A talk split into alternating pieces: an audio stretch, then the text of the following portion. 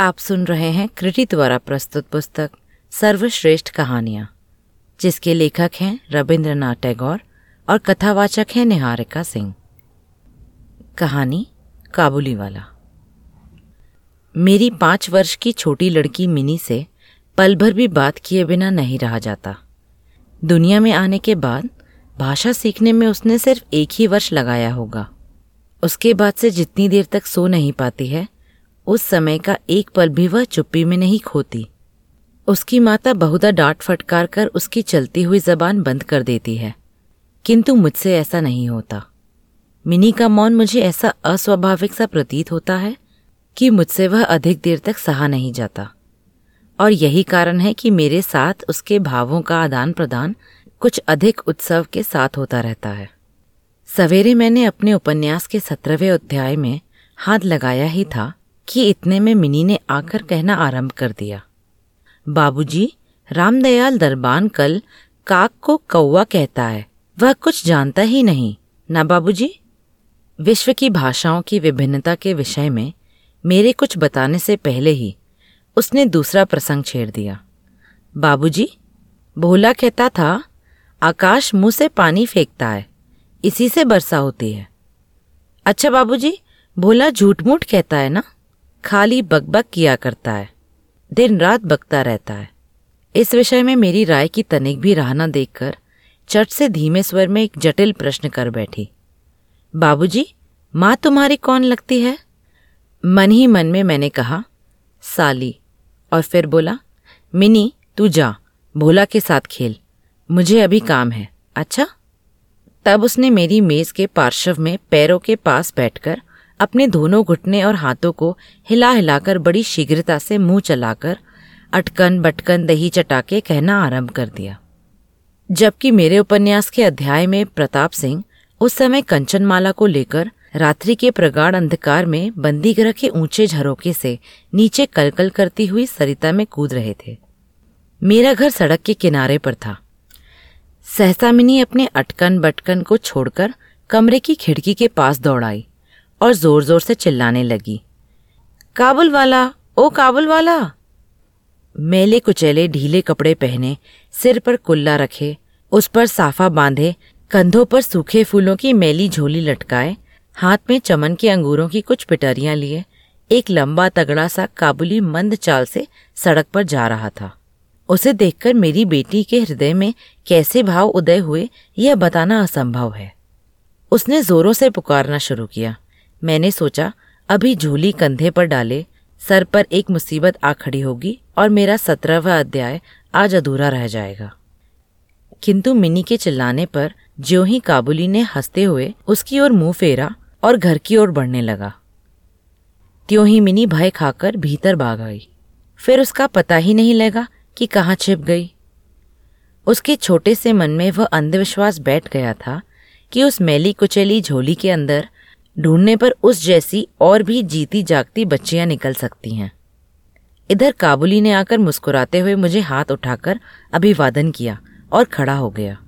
मैंने सोचा, वास्तव में प्रताप सिंह और कंचनमाला की दशा अत्यंत संकटापन है। फिर भी घर में बुलाकर इससे कुछ ना खरीदना अच्छा ना होगा। कुछ सौदा खरीद लिया। उसके बाद मैं उससे इधर उधर की बातें करने लगा। खुद रहमत, रूस, अंग्रेज़ सीमांत रक्षा के बारे में गपशप होने लगी। अंत में उठकर जाते हुए उसने अपनी मिलीजुली भाषा में पूछा बाबूजी, आपकी बच्ची कहाँ गई? मैंने मिनी के मन से व्यर्थ का भय दूर करने के अभिप्राय से उसे भीतर से बुलवा लिया। वह मुझसे बिल्कुल लगकर काबुली के मुख और झोली की ओर संदेहात्मक दृष्टि डालती हुई खड़ी रही। काबुली ने झोली में से किसमिस और खुबानी निकालकर देना चाहा, पर उसने नहीं लिया। और दुगने संदेह के साथ मेरे घुटनों से लिपट गई। उसका पहला परिचय इस प्रकार हुआ। इस घटना के कुछ दिन बाद, एक दिन सवेरे मैं किसी आवश्यक कार्यवश बाहर जा रहा था। देखूँ तो मेरी बिटिया दरवाजे के पास बेंच पर बैठी हुई, काबुली से हंस हंसकर बातें कर रही है। और काबुली उसके पैरों के समीप बैठा बैठा मुस्कुराता हुआ। उन्हें ध्यान से सुन रहा है। और बीच बीच में अपनी राय मिलीजुली भाषा में व्यक्त करता जाता है। मिनी को अपने पाँच वर्ष के जीवन में बाबूजी के सिवा ऐसा धैर्यवाल श्रोता शायद ही कभी मिला हो। देखो तो उसका फिराक का अग्रबाद बादाम किस्मत से भरा हुआ है। मैंने काबुली से कहा, इसे यह सब क्यों दे दिया? अब कभी मत देना। कहकर कुर्ते की जेब से एक अठन्नी निकालकर उसे दी। उसने बिना किसी हिचक के अठन्नी लेकर अपनी झोली में रख ली। कुछ देर बाद घर लौटकर देखता हूँ तो उस अठन्नी ने बड़ा भारी उपद्रव खड़ा कर दिया है। मिनी की माँ एक सफ़ेद चमकीला गोलाकार पदार्थ हाथ में लिए डांट टपट कर मिनी से पूछ रही थी, तूने ये अठन्नी पाई कहाँ से? बता। मिनी ने कहा, काबुल वाले ने दी है। काबुल वाले से तूने अठन्नी ली कैसे, बता? मिनी ने रोने का उपक्रम करते हुए कहा, मैंने मांगी नहीं थी, उसने आप ही दी है। मैंने जाकर मिनी की उस अकस्मात मुसीबत से रक्षा की और उसे बाहर ले आया। मालूम हुआ कि काबुली के साथ मिनी की यह दूसरी ही भेंट थी। सो बात नहीं। इस दौरान में वह रोज आता रहा और पिस्ता बादाम की रिश्वत दे देकर मिनी के छोटे से हृदय पर बहुत अधिकार कर लिया है। देखा कि इस नई मित्रता में बंधी हुई बातें और हँसी ही प्रचलित है। जैसे मेरी बिटिया रहमत को देखती ही हंसती हुई पूछती, काबुल वाला ओ काबुल वाला, तुम्हारी झोली के भीतर क्या है? काबुली, जिसका नाम रहमत था, एक अनावश्यक चंद्र बिंदु जोड़कर मुस्कुराता हुआ उत्तर देता। हाँ बिटिया, उसके परिहास का रहस्य क्या है? ये तो नहीं कहा जा सकता। फिर भी इन नए मित्रों को इससे तनिक विशेष खेल सा प्रतीत होता है। और जाड़े के प्रभाव में एक सयाने और एक बच्ची की सरल हँसी सुनकर मुझे भी बड़ा अच्छा लगता। उन दोनों मित्रों में और भी एक आधा बात प्रचलित थी। रहमत मिनी से कहता, तुम ससुराल कभी नहीं जाना अच्छा? हमारे देश की लड़कियाँ जन्म से ही ससुराल देश से परिचित रहती हैं। किंतु हम लोग तनिक कुछ नई रोशनी के होने के कारण तनिक सी बच्ची को ससुराल के विषय में विशेष ज्ञानी नहीं बना सके थे। अतः रहमत का अनुरोध वह स्पष्ट रूप से नहीं समझ पाती थी। इस पर भी किसी बात का उत्तर दिए बिना चुप रहना उसके स्वभाव के बिल्कुल ही विरुद्ध था। उल्टे वह रहमत से ही पूछती, तुम ससुराल जाओगे? रहमत काल्पनिक शवसुर के लिए एक ज़बरदस्त घूसा तानकर कहता, हम ससुर को मारेगा। सुनकर मिनी ससुर नाम किसी अनजाने जीव की दुर्वस्था की कल्पना करके खूब हंसती। देखते देखते जाड़े की सुहावनी ऋतु आ गई। पूर्व युग में इसी समय राजा लोग दिग्विजय के लिए कूच करते थे। मैं कलकत्ता छोड़कर कभी कहीं नहीं गया। शायद इसीलिए मेरा मन ब्रह्मांड में घूमा करता है। यानी मैं अपने घर में ही चीर प्रवासी हूँ। बाहरी ब्रह्मांड के लिए मेरा मन सर्वदा आतुर रहता है। किसी विदेश का नाम आगे आते ही मेरा मन वहीं की उड़ान लगाने लगता है। इसी प्रकार किसी विदेशी को देखते ही तत्काल मेरा मन सरिता पर्वत, बीहड़ वन के बीच में एक कुटिर का दृश्य देखने लगता है और एक उल्लासपूर्ण स्वतंत्र जीवन यात्रा की बात कल्पना में जाग उठती है। इधर देखा तो मैं ऐसी प्रकृति का प्राणी हूँ, जिसका अपना घर छोड़कर बाहर निकलने में सिर कटता है। यही कारण है कि सवेरे के समय अपने एक छोटे से कमरे में मेज के सामने बैठकर उस काबुली से गपशप लड़ाकर बहुत कुछ ब्रह्मांड का काम निकाल लिया करता हूँ। मेरे सामने काबुल का पूरा चित्र किंच जाता। दोनों ओर उबड़ खाबड़ लाल लाल ऊँचे दुर्गम पर्वत और रेगिस्तानी मार्ग, उस पर लदे हुए ऊँटों की कतार जा रही है।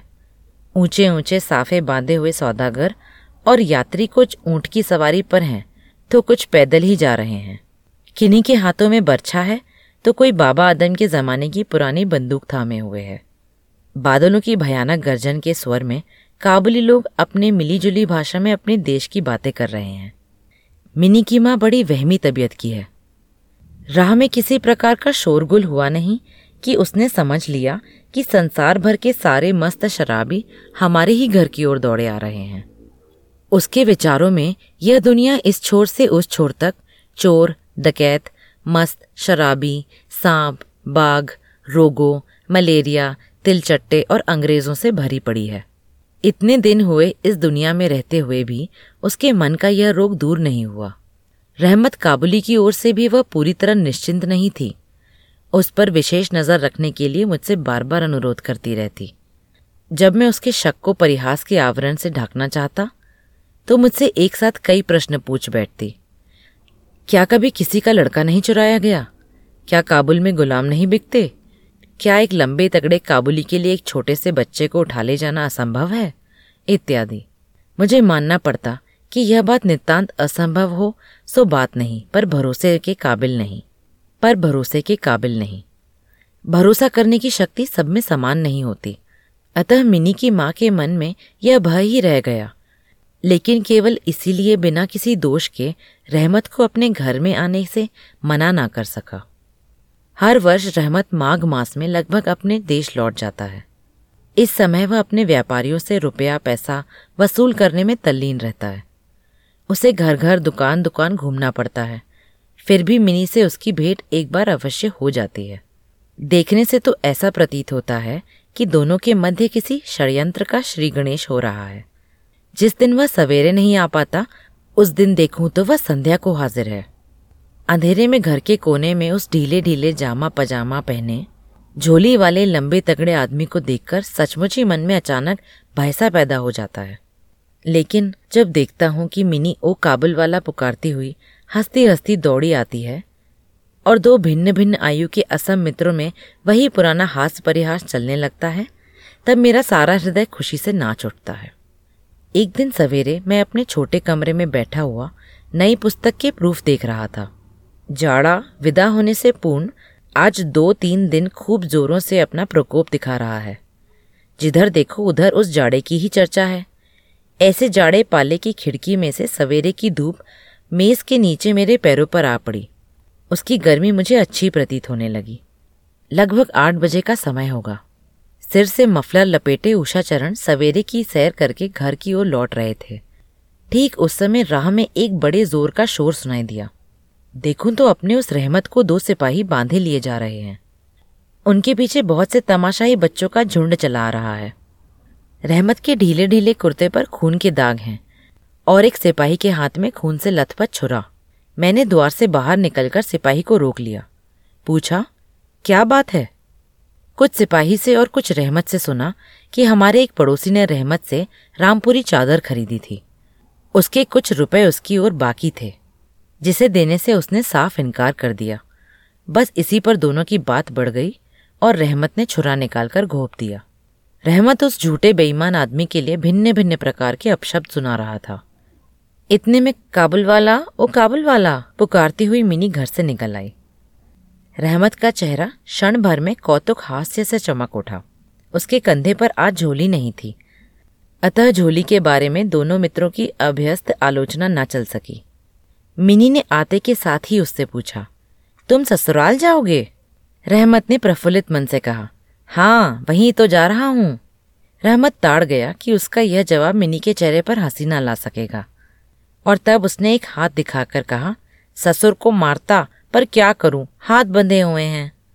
छुरा चलाने के जुर्म में रहमत को कई वर्ष का कारावास मिला। रहमत का ध्यान धीरे धीरे मन से बिल्कुल उतर गया। हम लोग अब अपने घर में बैठकर सदा के अभ्यस्त होने के कारण नित्य के काम धंधों में उलझे हुए दिन बिता रहे थे। तभी एक स्वाधीन पर्वतों पर घूमने वाला इंसान कारागार की प्राचीरों के अंदर कैसे वर्ष काट रहा होगा? यह बात हमारे मन में कभी उठी ही नहीं। और चंचल मिनी का आचरण तो और भी लज्जाप्रद था। यह बात उसके पिता को भी माननी पड़ेगी। उसने सहज ही अपने पुराने मित्र को बुलाकर पहले तो नबी सईस के साथ मित्रता जोड़ी। फिर क्रमशः जैसे जैसे उसकी वयोवृद्धि होने लगी वैसे वैसे सखा के बदले एक के बाद एक उसकी सखियाँ जुटने लगी। और तो क्या, अब वो अपने बाबूजी के लिखने के कमरे में भी दिखाई नहीं देती। मेरा तो एक तरह से उससे नाता ही टूट गया है। कितने ही वर्ष बीत गए, वर्षा बाद आज फिर शरद ऋतु आई है। मिनी की सगाई की बात पक्की हो गई। पूजा की छुट्टियों में उसका विवाह हो जाएगा। कैलाशवासिनी के साथ साथ अब की बार हमारे घर की आनंदमयी मिनी भी माँ बाप के घर में अंधेरा करके ससुराल चली जाएगी। सवेरे दिवाकर बड़ी सच धज के साथ निकले। वर्षा के बाद शरद ऋतु की ये नई धवल धूप सोने में सुहागे का काम दे रही है। कलकत्ता की सकरी गलियों के परस्पर सटे हुए पुराने ईटझर गंदे घरों के ऊपर भी इस धूप की आभा ने एक प्रकार का अनोखा सौंदर्य बिखेर दिया है। हमारे घर पर दिवाकर के आगमन से पूर्ण ही शहनाई बज रही है। मुझे ऐसा प्रतीत हो रहा है कि जैसे यह मेरे हृदय की धड़कनों में से रो रो कर बज रही है।